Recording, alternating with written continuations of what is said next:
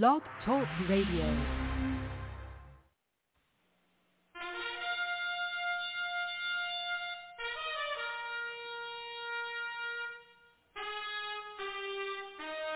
After the death of Solomon, God divided the kingdom of Israel into two houses. There were ten tribes in the northern kingdom known as the lost tribes of Israel. They were cast out into the world because of their great sin against God. However, God promised in the last days he would gather these lost tribes back to Israel before the return of our Lord. Unknowingly, some of the churches made up of these lost tribes, known as the house of Ephraim. God is now calling them to prepare to come back home to the land he gave our fathers. The call to prepare has been sounded.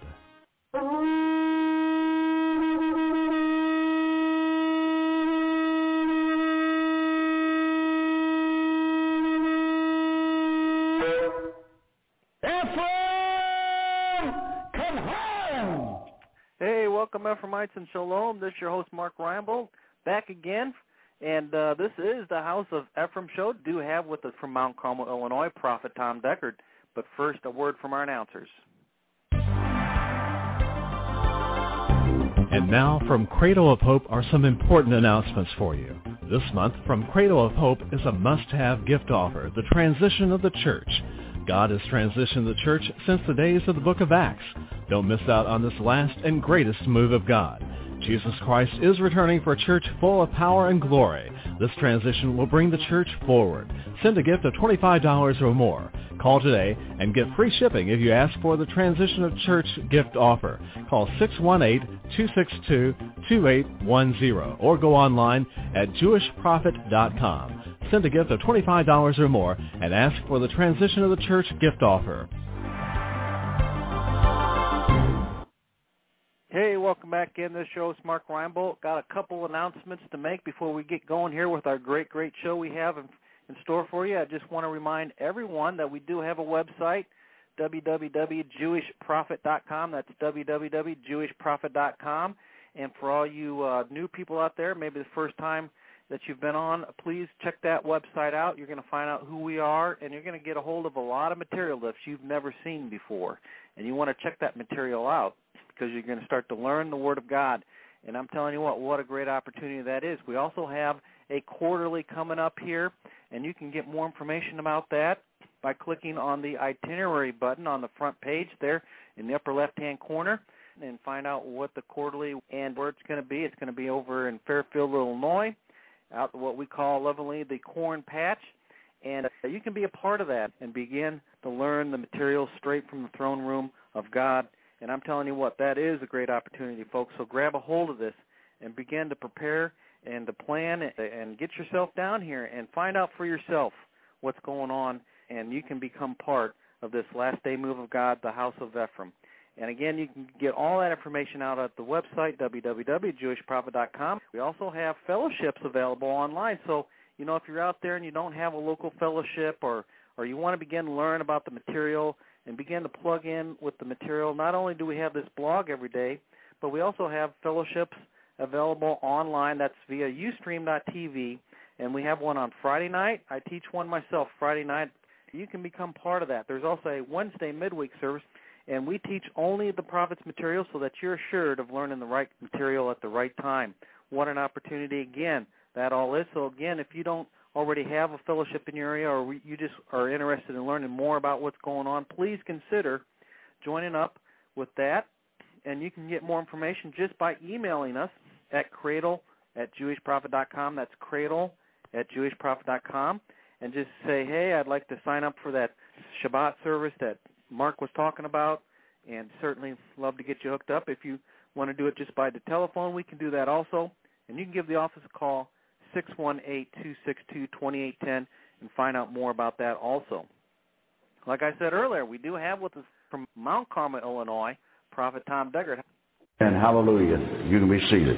Well, this will be the, the last in this series. I, I mentioned to Joe uh, as uh, he and I were uh, conversing um, here at breakfast, I, I said I, I've never had the opportunity to do uh, this this this way. You you're sitting here, and you have heard this weekend what I have done through 30 years of bits and pieces of the anointing. And uh, this is the first time that I have ever had the opportunity to put all this together in, in, in one, one package at one time and be able to uh, uh, bring it and give it. And, and, and, and it's, uh, it's a blessing to me. I, I know one thing. Um, 20 years ago, it, wouldn't have been like this, okay? And, and uh, hopefully the 30 years of experience that I've had with all this is going to be meaningful uh, uh, to, to you and um, hopefully that it'll further the things with, God. So turn with me Hebrews. We're going to start there this morning. the book of Hebrews, the 12th chapter. Hebrews 12, 1. Wherefore seeing also we see we also are compassed about with so great a cloud of witnesses. So in other words, we are compassed about with witnesses. What kind of witnesses? Witnesses of, of, of angels, witnesses of the Holy Ghost, the Ruach HaKodesh, witnesses of other Christians, witnesses of God's Word. Let us lay aside every weight. And understand that means every weight and the sin which does so easily beset us, and let us run with patience the race that is set before us. Now, I realize that that really is saying a whole lot of what we have spent uh, at least one, maybe two of these sessions on, is trying to get into our mental uh, state, anyway, where we understand that, that what the writer here is trying to say to us, let's, let's get this out of the way. Every sin that easily besets us, so that we can run with patience the race that's set before us. Why, why with patience? Because we uh, understand that this walk is a lifetime walk. And, and it's so important for all of us to understand. Uh, you know, I, I don't have a lot of patience. I've had to learn patience, and, and, and, and bless God, I, I, I never forget one time, and I was ministering. I was here, right here in this church, and, and I did a thing on patience. I only did it one time. And I did it, and, and, and, and bless God, everybody came and they wanted more patience, and, and, and, and bless God, I, you know, I went down and I laid my hands on them. I said, Lord, give them more patience and give them more patience. And, and it was on a Sunday night, and bless God, by Wednesday night the next week, the phone had rang off of the hook and what I found out, found was, uh, by ringing off the hook, was that, that people had lost their jobs. This one very meek lady had been evicted from her ha- apartment. And, and, and, I, and it was all because we prayed for patience. So I found out you want to be careful what you're asking for, all right? So, so it, but it, the walk has to have patience in it because what God is doing and we're not waiting on God to use us. He's waiting on us to become usable. All right? And I, and I think that that's so important for us to understand. It isn't that God can't use you. Okay? It's not that at all. God is going to use you. Why? Again, we have talked this, this weekend about the fact that God has invested in you from the foundation of this world. And that investment that he has invested in you, he wants a return on it. All right? Like anybody that's investing, he wants a return on his investment. So therefore, the Lord God is waiting on you, and, and the writer here, which again we, we would like to believe it's probably Paul, uh, the book of Hebrews, that he's saying, uh, uh, uh lay aside every weight. Just understand, it's more important for you to, to, to bless God, to, to fulfill that which is in your life. All right? It's more important to you than that, than to let all this stuff that, bless God, that so easily besets you get in the way. That's that's really that's really what he's saying here. So you and I got what? We got we got we got uh, decisions to make. Second verse, looking unto Jesus, the author and finisher of our faith. So who's gonna who is it? It's Jesus, Yeshua, who for the joy that was set before him endured the cross, despising the shame, and is set down at the right hand uh, uh, uh, of the throne of God. So the fact of it is, and when you when you begin to look at it, and you know, one time I can remember early on in the ministry, I I, I became feeling kind of sorry for myself because you know I wasn't being accepted like I wanted to be accepted, and uh, especially with young ministers, we always want to be accepted. You know, I mean, after all, uh, we're out there trying to prove to somebody to get somebody to agree that we are preachers. And if you've never been there, you know exactly what I'm saying. You just flat go through that. I mean, hey, I'm a preacher, and I really need somebody to walk up and say, boy, you are a preacher. Well, and, and when those things get to happening to us, uh, we, we, we get to pushing, and, and sometimes we push and we shove, and, and what do we do? We, we embarrass ourselves, and then we get back off the side, and we pout a little bit, and, and so things weren't going so well one time, and, and I was I was in one of those states, and, and anyway, the Lord God spoke to me, and He just said to me very, very quietly and calmly, He said, just remember this, you will never endure what I've had to endure for you. You will never have to endure that for me. And you know, for some reason that settled in my spirit, man, and I was all right from that day forth. And every time things kind of get tough and every time things get a little going not so well, I get to thinking about that. And I think, yeah, you know, you're right. What he came and did, he did that, he did that, and he did that for us, didn't he? He did it for us. He laid it down at the cross. He, he put himself upon that tree. He bore the, the, the stripes. He took the spear. The thorn was riven down on top of his head, those thorn, uh, wreath of uh, thorns. And, and bless God, what have we had to give for him? And you know, that's one thing about being in the third world that I've always said to the American ministers. We don't have the foggiest idea what it is uh, to, to serve God in a capacity of wondering if we're going to live tomorrow because we preached the gospel of Jesus Christ the night before. We don't know that here. Not yet. All right, that time is going to come. Let's go, let's go to Psalms uh, 75. Psalm 75. Hallelujah. Psalm 75. We're going to do 6 and 7. For promotion cometh neither from the east, nor from the west, nor from the south. But God is the judge. He putteth down one and setteth up another. Promotion's not going to come as you and I think we should be promoted. You know, I thought I should have been a preacher long before I got to preach. I thought that I should have been raised in the dead before I ever saw the first dead person raised in the name of the Lord. All right? The fact of it is that God's going to be the judge of that. God's going to do what? God's able to raise them up, we're able to push them down. When it is time, and this is very, very important, with God, timing is everything. All right? And nothing, you know, that we have a saying, there'll be no wine before it's time. Okay? There, the, your ministry, the anointing in your life is not going to come before its time. And we have tried diligently this weekend to get you to understand that there are some things that you're just flat going to have to put in place. In other words, things there's first things first, second things second, and third things third. It goes on, it goes on, it goes on, and that's just the way it works with God. You can't. In other words, you can't get step number four in front of uh, in front of step number one. You're going to have to do it in the order in which it comes.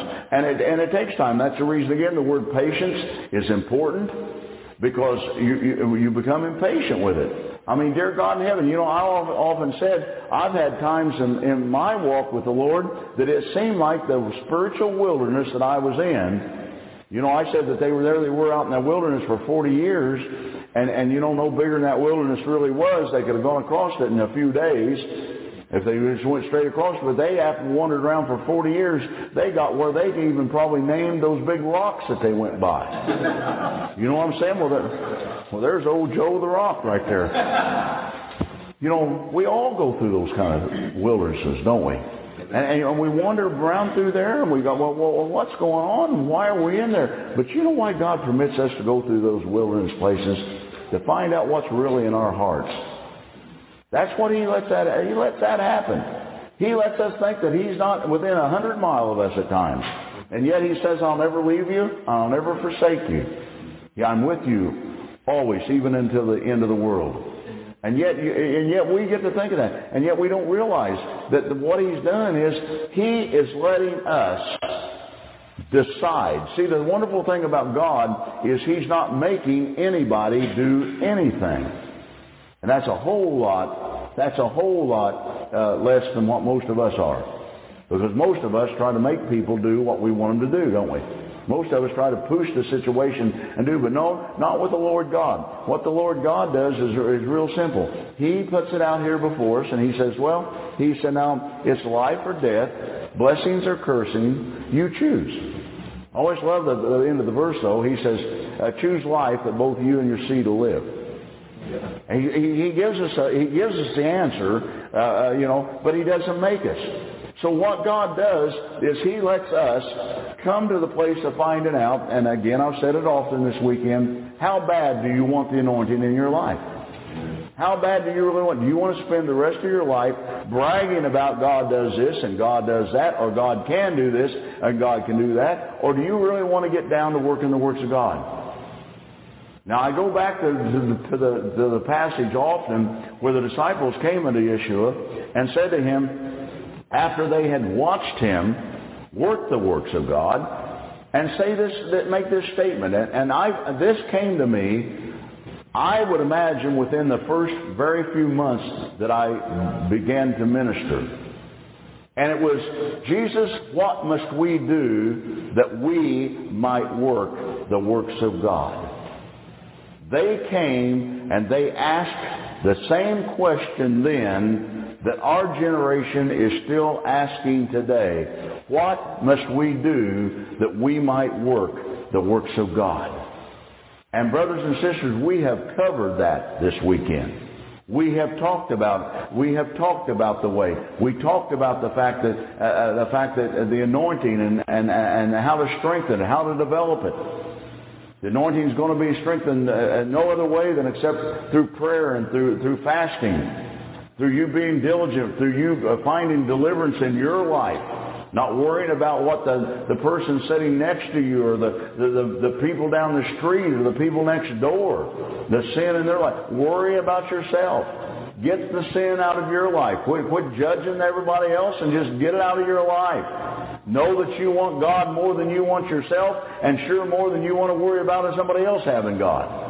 And when those things begin to fall in place, guess what? Your wilderness experiences will become less and less. All right? And you'll start bringing yourself out of that wilderness place, and you'll start bringing yourself into the glorious place of the Lord God. And then you know what always happens at the end of all? We all sit around going, "Oh well, you know, uh, well, you know, ah, what did I do?" Have you ever come to that place? And I'm sure we all have, where you have struggled and you knew that there was a breakthrough coming in your life. Amen? Amen? You could feel it. You could taste it, as they say. And you knew that that breakthrough was just at the very doorstep, but there was something, just seemed like there was something that, that, that lacking. You just couldn't seem to push that door open and come into it. And all of a sudden, and it went on like that for months maybe, and all of a sudden there you're through and you're looking back at that door going, well, what did I do to get through that thing? Yeah. I can't go back and pinpoint, well, I did this, or I did this, or I did this, or I did this. You know what that's all about? It's all about the fact that you understand, and when time comes, God will promote you. When God uh, decides to see a, a man's gift will be be made known among great men. That's what the Bible says. People say, "Well, brother, you know, I'm I'm supposed to do this and I'm supposed to do that." Well, you know, when it comes time, you'll do that if if that's what God wants you to do. You will be able to do that. Let's go to Second Kings, the second chapter. You will do that. But it's going to be God that's going to do it. God's going to promote us. And, and is, is being impatient unusual? No, no, no. No. But without patience, it just, you know, you, you just struggle. You struggle. You keep struggling. You say, yeah, but Brother Deckard, I mean, how long's long enough? You know how long it is? However long it takes. And I've had so many people come and say to me, well, Brother Deckard, how, how, how long? And I said, however long it takes. Do you know what determines that? You. Ultimately, God is the one that gives the increase. Now, 2 Kings, the second chapter, the 12th verse. And Elisha saw it, and he cried, My father, my father, the chariot of Israel, and the horsemen thereof. And he saw him no more, and he took hold of his own clothes, and rent them in two pieces. He took also the mantle of Elijah that fell from him and went back and stood by the bank of Jordan. Now, what had he seen Elijah do? Well, and in the eighth verse, it said that Elijah took his mantle, wrapped it together, and smote the waters, and they were divided hither and thither, so that they went, the two went over on dry ground. All right? And, and, and, and that's what he had seen. So now he has the mantle. Now the mantle is the anointing. All right? That is the anointing. It fell from him, the 13th verse. He took the mantle of Elijah that fell from him, from Elijah, and went back and stood by the bank, and he took the mantle of Elijah that fell from him and smote the waters and said, Where is the Lord God of Elijah? And when he had, he also had smitten the waters, they parted hither and thither, and Elijah went over. And when the sons of the prophets, which were to view at Jericho, saw him, they said, The spirit of Elijah that rest upon Elisha. And they came to meet him and bowed themselves to the ground before him. Oh, oh what? Oh no, no, no, no. You can't you don't bow bow down. No, no, no. But wait a minute, that's what they did. Why did they do that? Because they knew that the anointing that was upon Elijah is now upon Elisha. They had respect for the anointing. Now, I, am not at all uh, uh, an advocate of people bowing down. I, I don't. You bow down to the Lord God. All right. Now, why they did that, that was fine. Uh, they, out of respect, I'm going to say that. And the reason I'm, that I'm going to uh, tell you about respect, uh, when I go to India, they usually try to make an area that's probably from that wall to, to here. And they put a fence that's about that tall from the ground, uh, floor there, uh, all the way along that. And that, that may go two, three hundred yards, which is quite a distance. And so when they take me out of those big meetings, they take me out and, and there's a person on both sides and one in front and one in back. And, and there's not supposed to be anybody in that area. Now they've got people standing all up and down alongside trying to stay out there. But when I start down through there, those people quickly climb over those fences.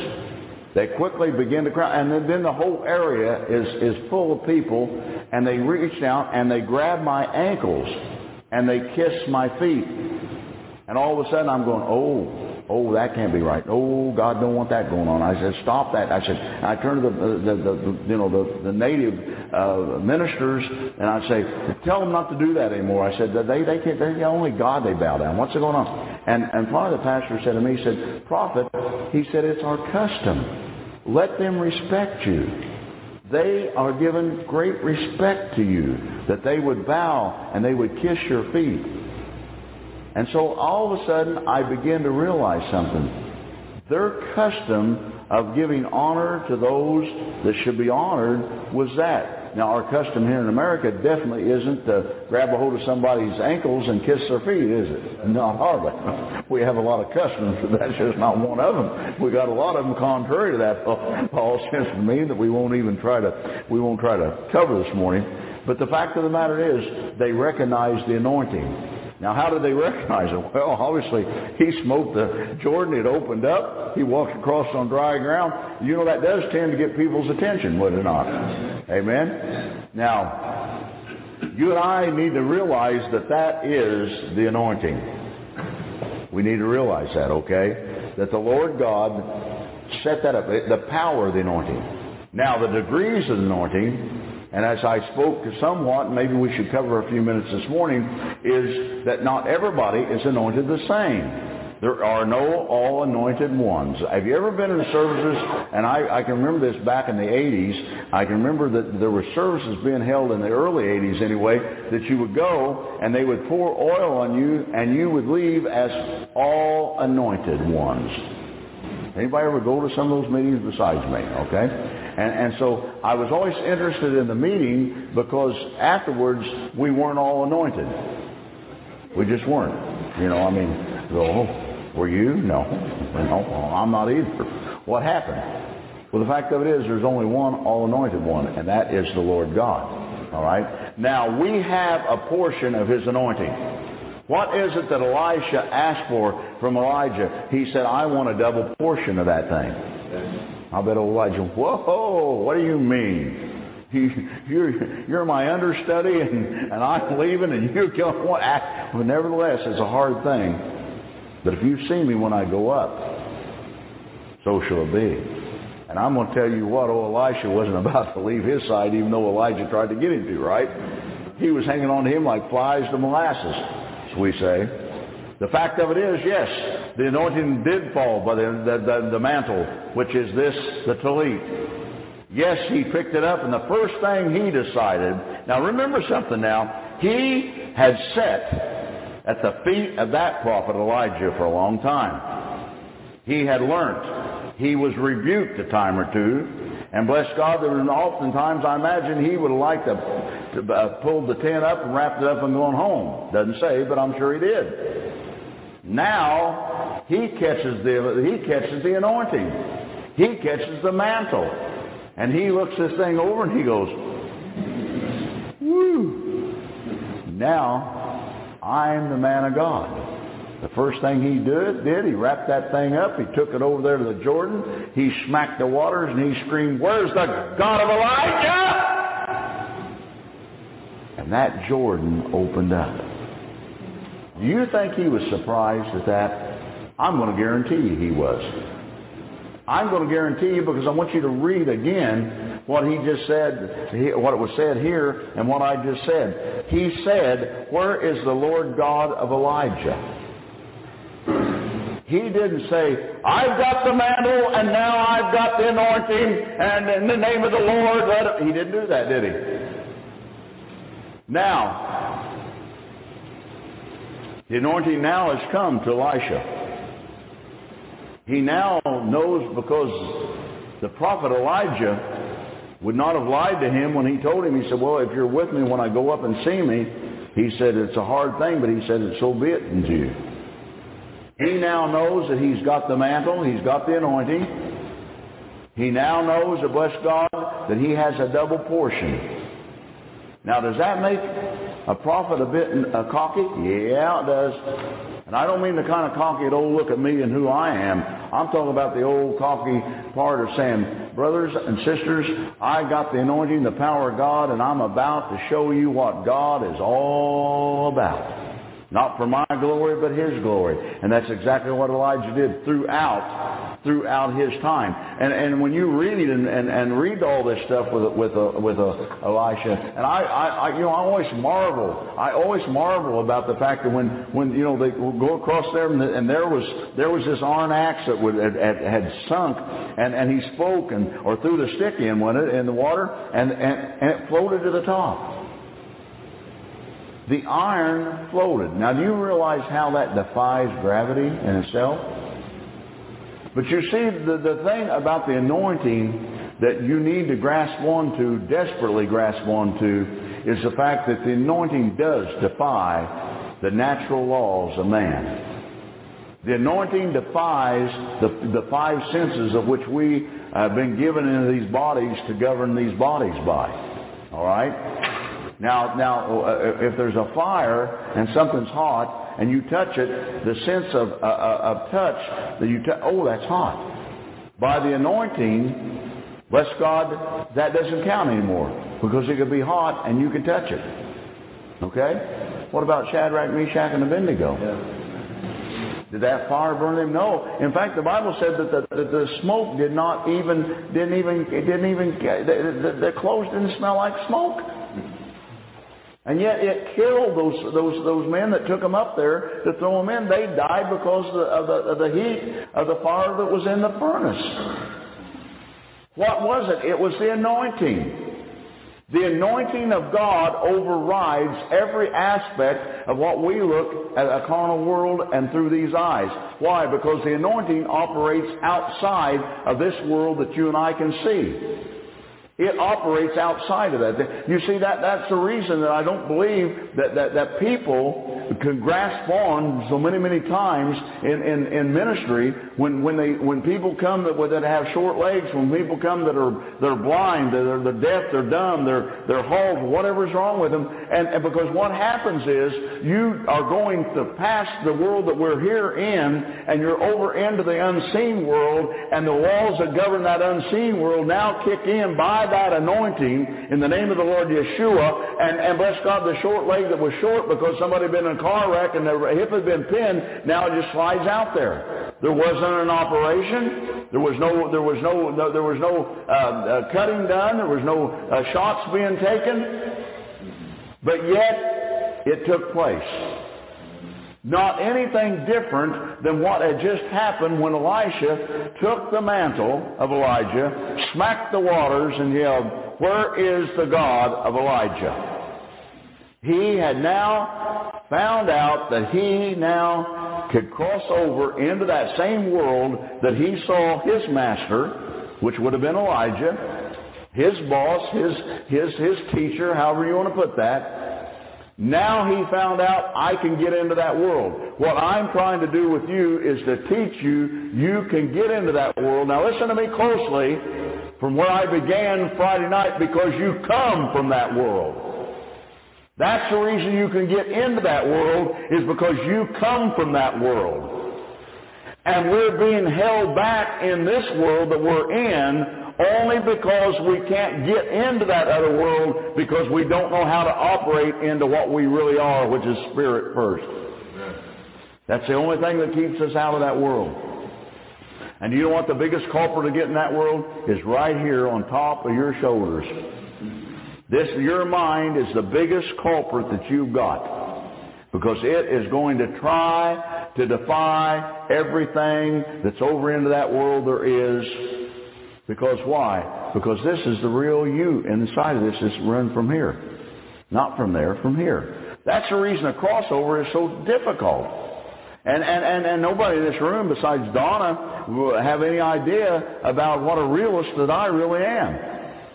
I'm not one of these guys. You, hey, I should have lived in Missouri. You need to show me, brother. I'm going to tell you something. You don't just don't don't, start talking to me about all this stuff. I mean, I, when I was in when I was coming up in this stuff, I'm going to tell you something. I saw a lot of phony balonies. Okay.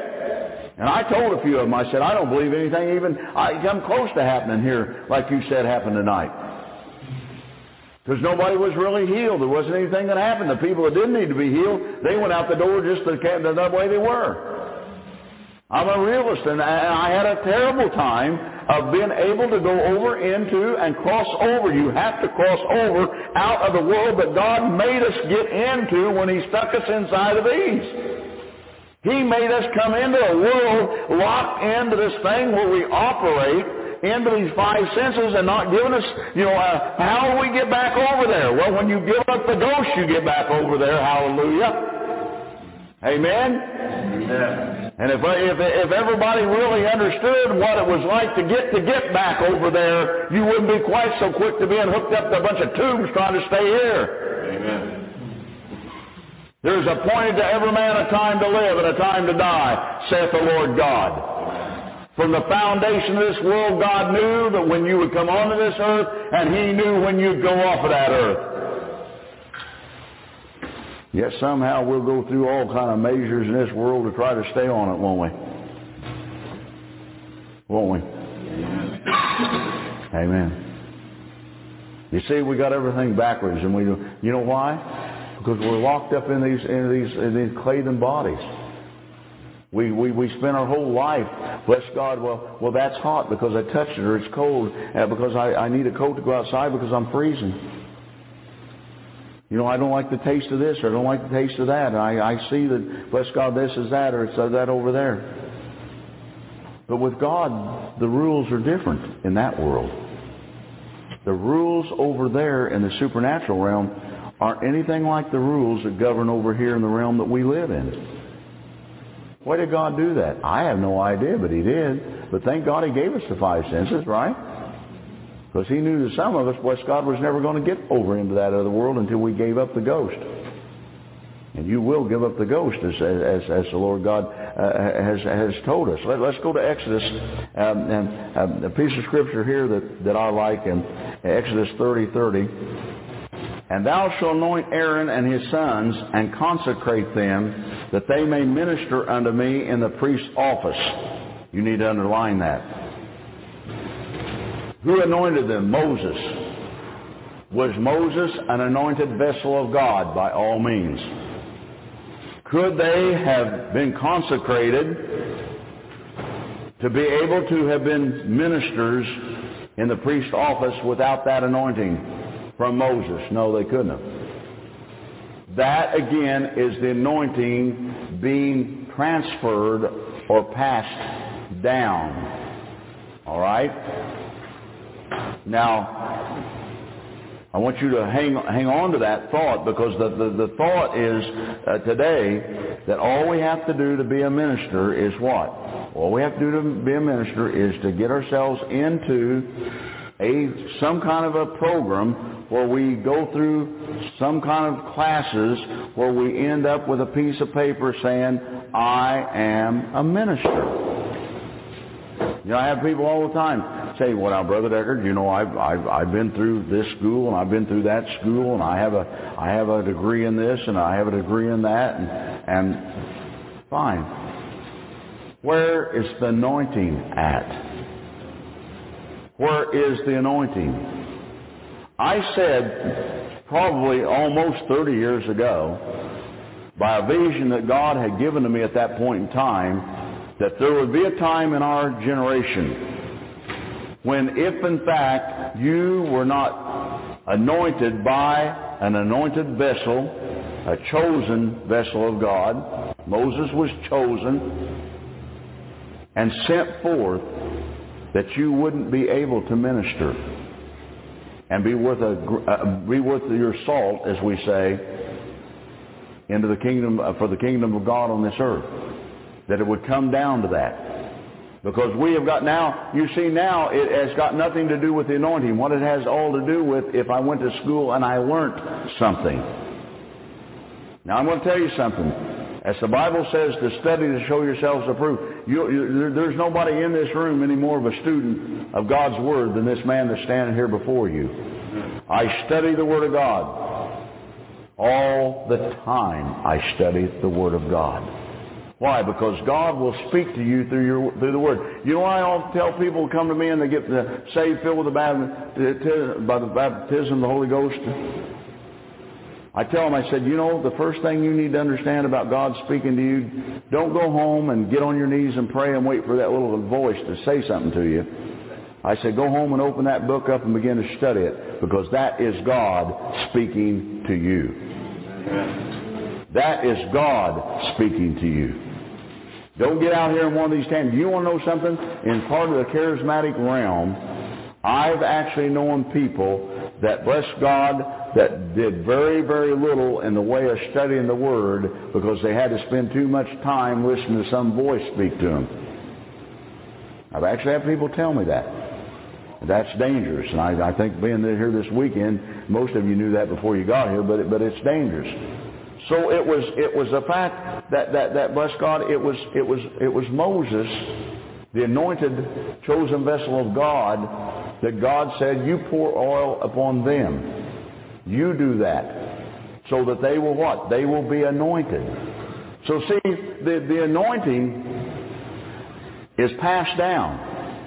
It is passed down. There has to be a means and a way to be anointed from another vessel that you might have the anointing passed down. Now, does it mean that when it's passed down that you're going you're going to bless God, uh, run out and you're going to open up the the, the Jordan uh, if you smack your, your your upon him? Could be. Probably not, but could be.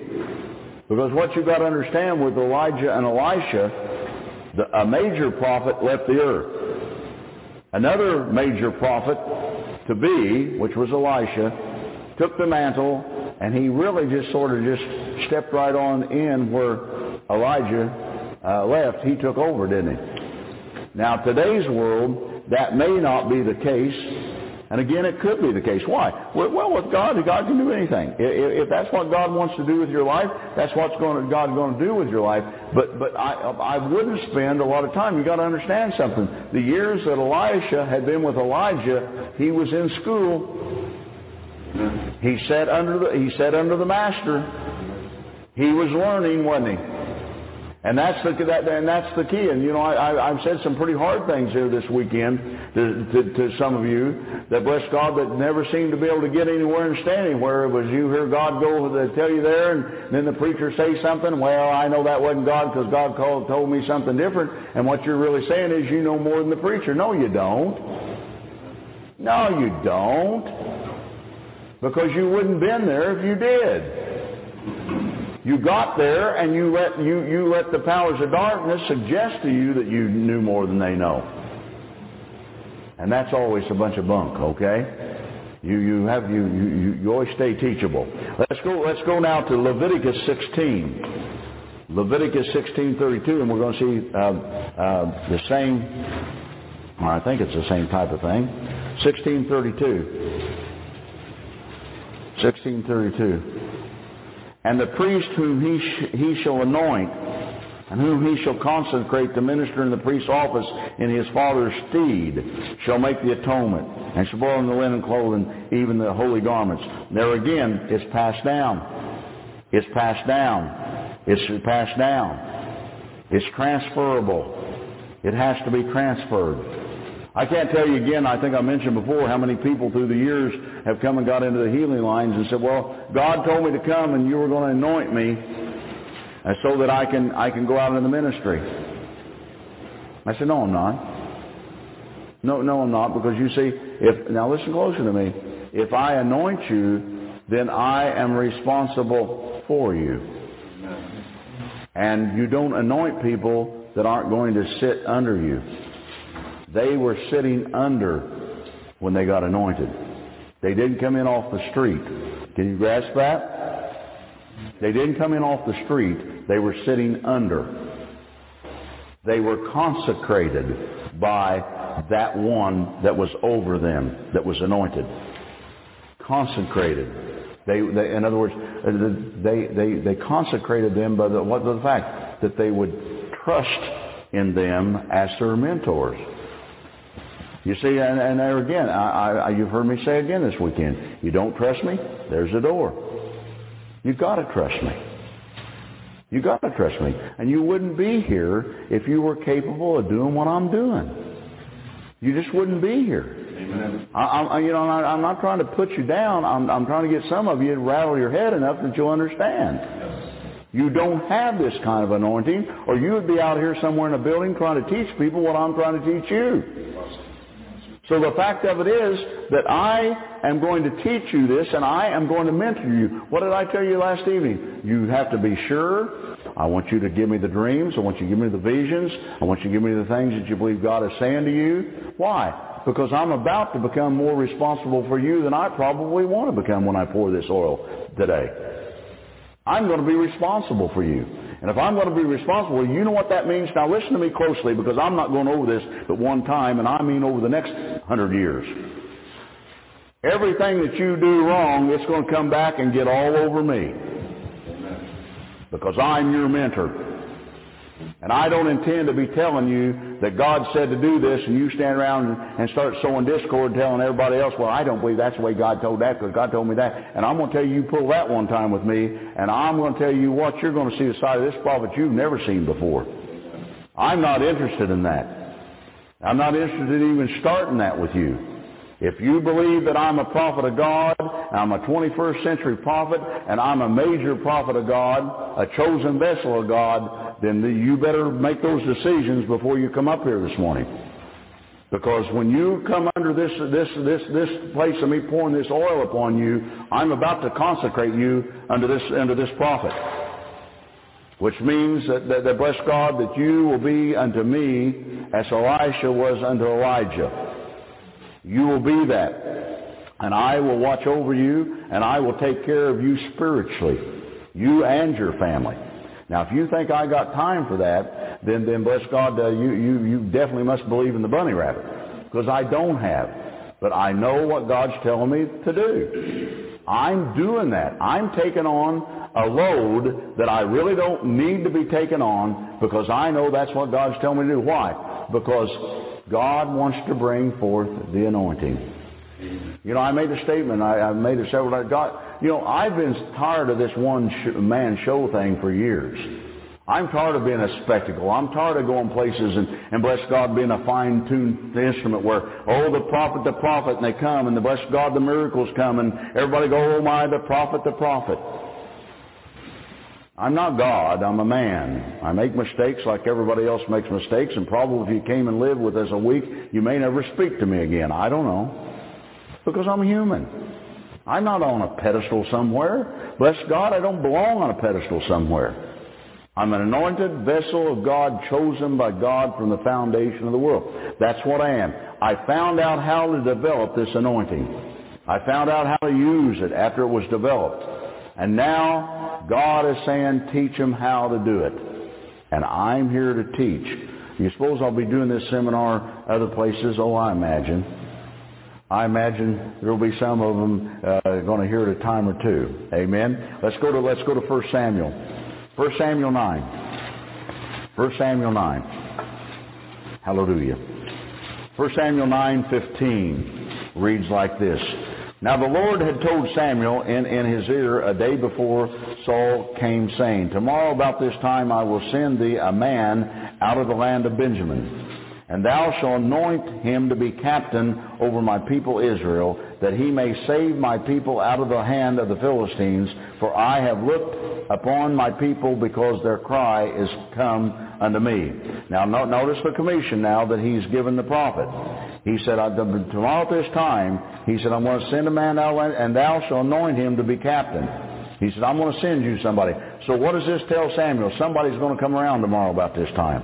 And when Samuel saw Paul, or Saul, I'm sorry, Saul Paul. Paul called Saul. Uh, and when Samuel saw Saul, that's tough for me, the Lord said unto him, Behold the man whom I spake of thee, uh, of, this same shall reign over my people. Then Saul drew near to Samuel in the gate and said, Tell me, I pray thee, where the seer's house is. Now, I want to stop and say something to you, and I, I don't know where and how this got started, but I go to these meetings, these the, the, the, the prophecy meetings, and I speak, and these people come up and and they say, "Well, now I'm not a prophet; I'm a seer." I said, you're what? I'm, I'm a seer. I said, well, what's a seer? Well, I, you know, God lets me. Let me. Folks, let me just say this. Seers are prophets. Prophets are seers. Is that just a kind way of saying I want to be a prophet, but I don't dare say it? I really think I am. I rebuked somebody not long ago that's uh, probably rather not got rebuked about the whole deal said, well, I'm not a prophet, I'm a seer. And I said, well, I'm got news for you. If you're truly a seer, you are a prophet. Why, why do they call them seers? Because we see over into that world that's not natural. We see over into the supernatural world. Okay? Now, so, so he asked where the seer's house is. And Samuel answered Saul and said, I am the seer. Now again, was Saul a prophet? Yeah. Go up before me into the high place, for ye shall eat with me today, and tomorrow I will let thee go, and will tell thee all that is in thine heart. And he says, you know, you know what he's telling him? He's going to discern. Going to give him word of knowledge. And as for thine asses that were lost three days ago, set not thy mind on them, for they are found, and on whom is all the desire of Israel. Is it not on thee and all thy father's house? Boy, he he uh, he was uh, uh, taken right to him. And and Saul answered and said, Am not I a Benjamite? A Benjamite, of the smallest of the tribes of Israel, my family the least of all the families of the tribes of Benjamin. Wherefore then speakest thou so to me? And Samuel took Saul, his servant, and brought them into the parlor, and made them sit in the chiefest place among them that were bidden, which were about thirty persons. Saul said, I don't think I'm, I'm the one you're looking for. Samuel had already heard from God, had he not? Now let's go over to the 10th chapter, the first verse. Then Saul took a vial of oil and poured it upon his head and kissed him and said, Is it not because the Lord hath anointed thee to be captain over his inheritance? Now I'm going to tell you something again. There's something to this thing of the chosen vessel or the anointed vessel pouring the oil upon that one that is coming forth. Now, and we can give a number of of illustrations here. Of course, this goes on, and we, we got into this the other the other uh, yesterday, I think it was, of how that the Spirit of the Lord was, was going to come upon him, as, and everything that, that Samuel prophesied happened to him. He ran into those into the other prophets, and, and that's when he told him that the anointing would come upon him, and he would become another man. Okay, and, and we spoke somewhat about that, and, and I, I, I think that I think that's important. And, and I'm going to tell you something. Some of you are telling me stories here after the after the visitation of these angels that we've had here every service. And isn't it just like that? That really what's going on in that when when when when that realm comes, when the supernatural realm comes over into that other world. Some of you talked about the, the way that you felt, the things that had taken place. And then on, on the other hand, it, it almost seemed like that, well, maybe have become another man. When that anointing comes, you now are able to cross over. You, some of you are crossing over in the supernatural realm and don't even know that. You're crossing over because in order to receive the visitation, the angelic visitation that we've had here this weekend, You've had to cross over to be able to, to be able to feel, to be able to have that happen to you. And and what God is doing, see, we're, we're teaching you. We're trying to get you to understand what the process is, what you need, but but you're becoming another man. Now, what is it that I that I told you earlier uh, when we started this this morning? That when that anointing gets heavy on me and I have to really pour out a lot of the anointing out of me, then, then, then, then the, the room. Last night I talked about how the room begins to close up, and I can't see. I couldn't see Donna. I knew she was up there, but I couldn't see her because what? It's like it's like a fog. It's like a, a cloud appears, and, it, and it's supernatural. It, it's not anything that anybody in this room would have seen unless you saw over into that realm.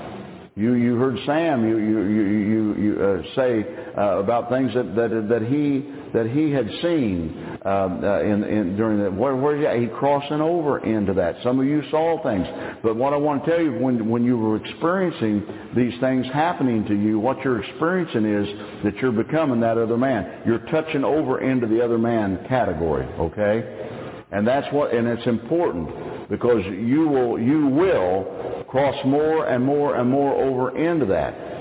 Uh, but but uh, I, I, I how do I put this? Uh, when when I bring you to the point that I brought you, we we have uh, you know it's kind of been like a boot camp thing here this weekend, and I know that's been used a lot of times in the charismatic movement, but but it's sort of been like that because what we really have done, I have trained and pushed a lot of spirit and a lot of word at you over over these last over this last uh, since Friday night. And, and, and what we're doing is we're bringing this thing to a point where I'm going to take the horn of, of oil and I, as a chosen vessel of God, anointed of God, am about to do what? I'm about to transfer the anointing of God to you and to your life. I'm about to do that. Is that going to change you? You bet that's going to change you. That is going to change your life. When you when that happens, you walk out those doors, your life will never be the same again. And I don't mean that you're going to go out and part the Wabash River down here on the way across, or the Mississippi, or wherever direction you leave here today to go. But I'm going to tell you, it's headed that way. It's headed that way. And and and then the thing I want to say to you is simply this. Then we're going to find out at this point. Now, what are you going to do with this thing? All right? We have let you touch the supernatural. We let you experience the anointing. The angels have come. Now what are you going to do? Are you going to take the instruction? And, I, and I'm, I'm going to jeer you, not, not just because we're trying to, trying to, bless God, sell CDs. You need to get this stuff and you need to study it over and over again. You need to glean everything. There's things that I have said here this weekend that next week, next month is going to mean something to you that meant nothing tonight. Why? Because some of you are going to have to experience some of this stuff and come to some of this place to get to the next place where the, what I have said in some instances didn't, did not pertain to you now, but it will then. You need to use this. You need to use this. And I know this is going to sound sacrilegious to people, but you need to use this like you use the Bible. You need to study it. You need to study it. All right. Let's go. Let's go to the 13th chapter of 1 Samuel. 13th chapter. 11, 13, 11. And Samuel said, What hast thou done? And Saul said, Because I saw that the people were scattered from me, and that thou camest not within the days appointed, and that the Philistines uh, gathered themselves together at, at, at Michmash. Therefore said I, the Philistines will come down now upon me to Gilgal, and I have not made supplication unto the Lord. I forced myself therefore and offered a burnt offering. Uh-oh. And Samuel said to Paul, Thou hast done foolishly. Why did he tell him that? Uh, Saul was not the pourer of the oil. Listen to me again. Samuel poured the oil. Saul was to be in submission unto Samuel. What was it that Samuel told him? I'll be there at a certain time. You wait on me and I'll come. Samuel didn't get there at that time, so good old Saul decided to take it upon himself, and he decided to do what he thought had to be done. Does that sound any way remotely to you about what I'm taking on here with you people? It sure does to me. Now listen.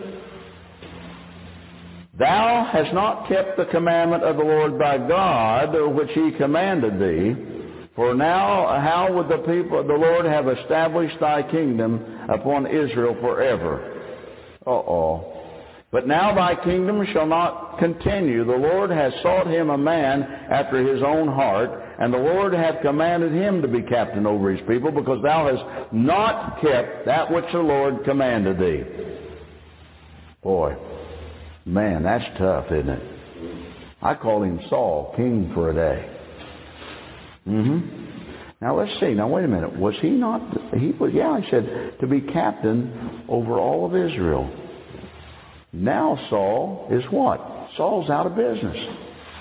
Now, now, whoa, wait, wait, wait a minute. The gifts and callings of God are without. Re- That's not got anything to do with anointing. Not anything to do with the anointing. Not the least to do with the anointing. The fact of the matter is, Samuel had instruction from God. Saul didn't.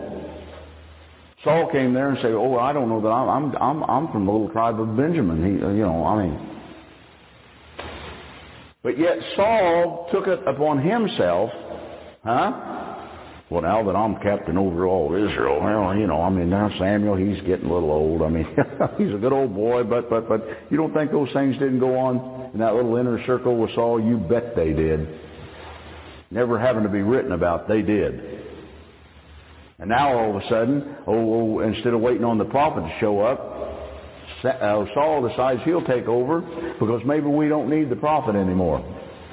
Well, I'm going to tell you something. The same prophet that poured the oil pulled the plug. Okay? Now listen. The same prophet that poured the oil pulled the plug. 15th chapter.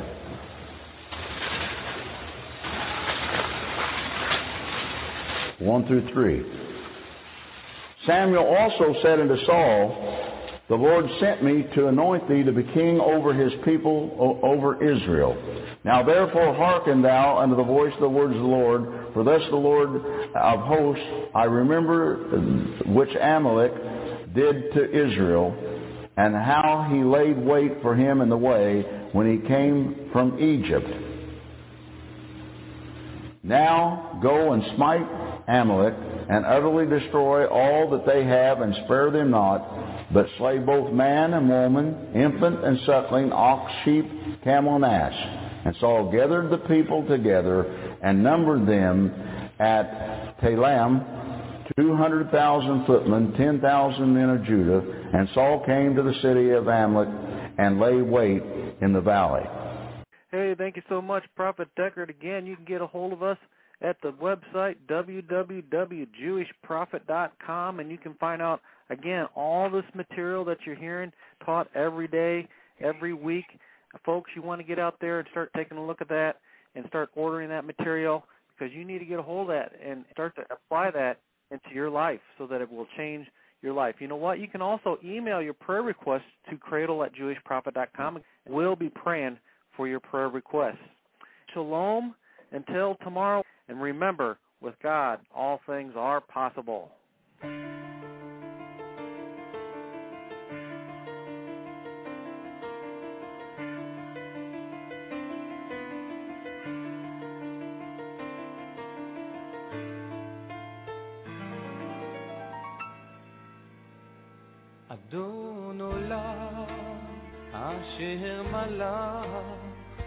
בטרם יציר נברא נעשה בחפצו כל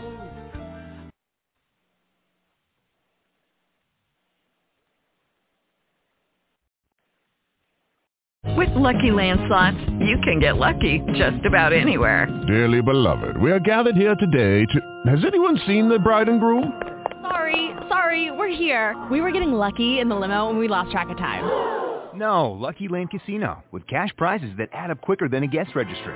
In that case, I pronounce you lucky. Play for free at LuckyLandSlots.com. Daily bonuses are waiting. No purchase necessary. Void where prohibited by law. 18 plus. Terms and conditions apply. See website for details.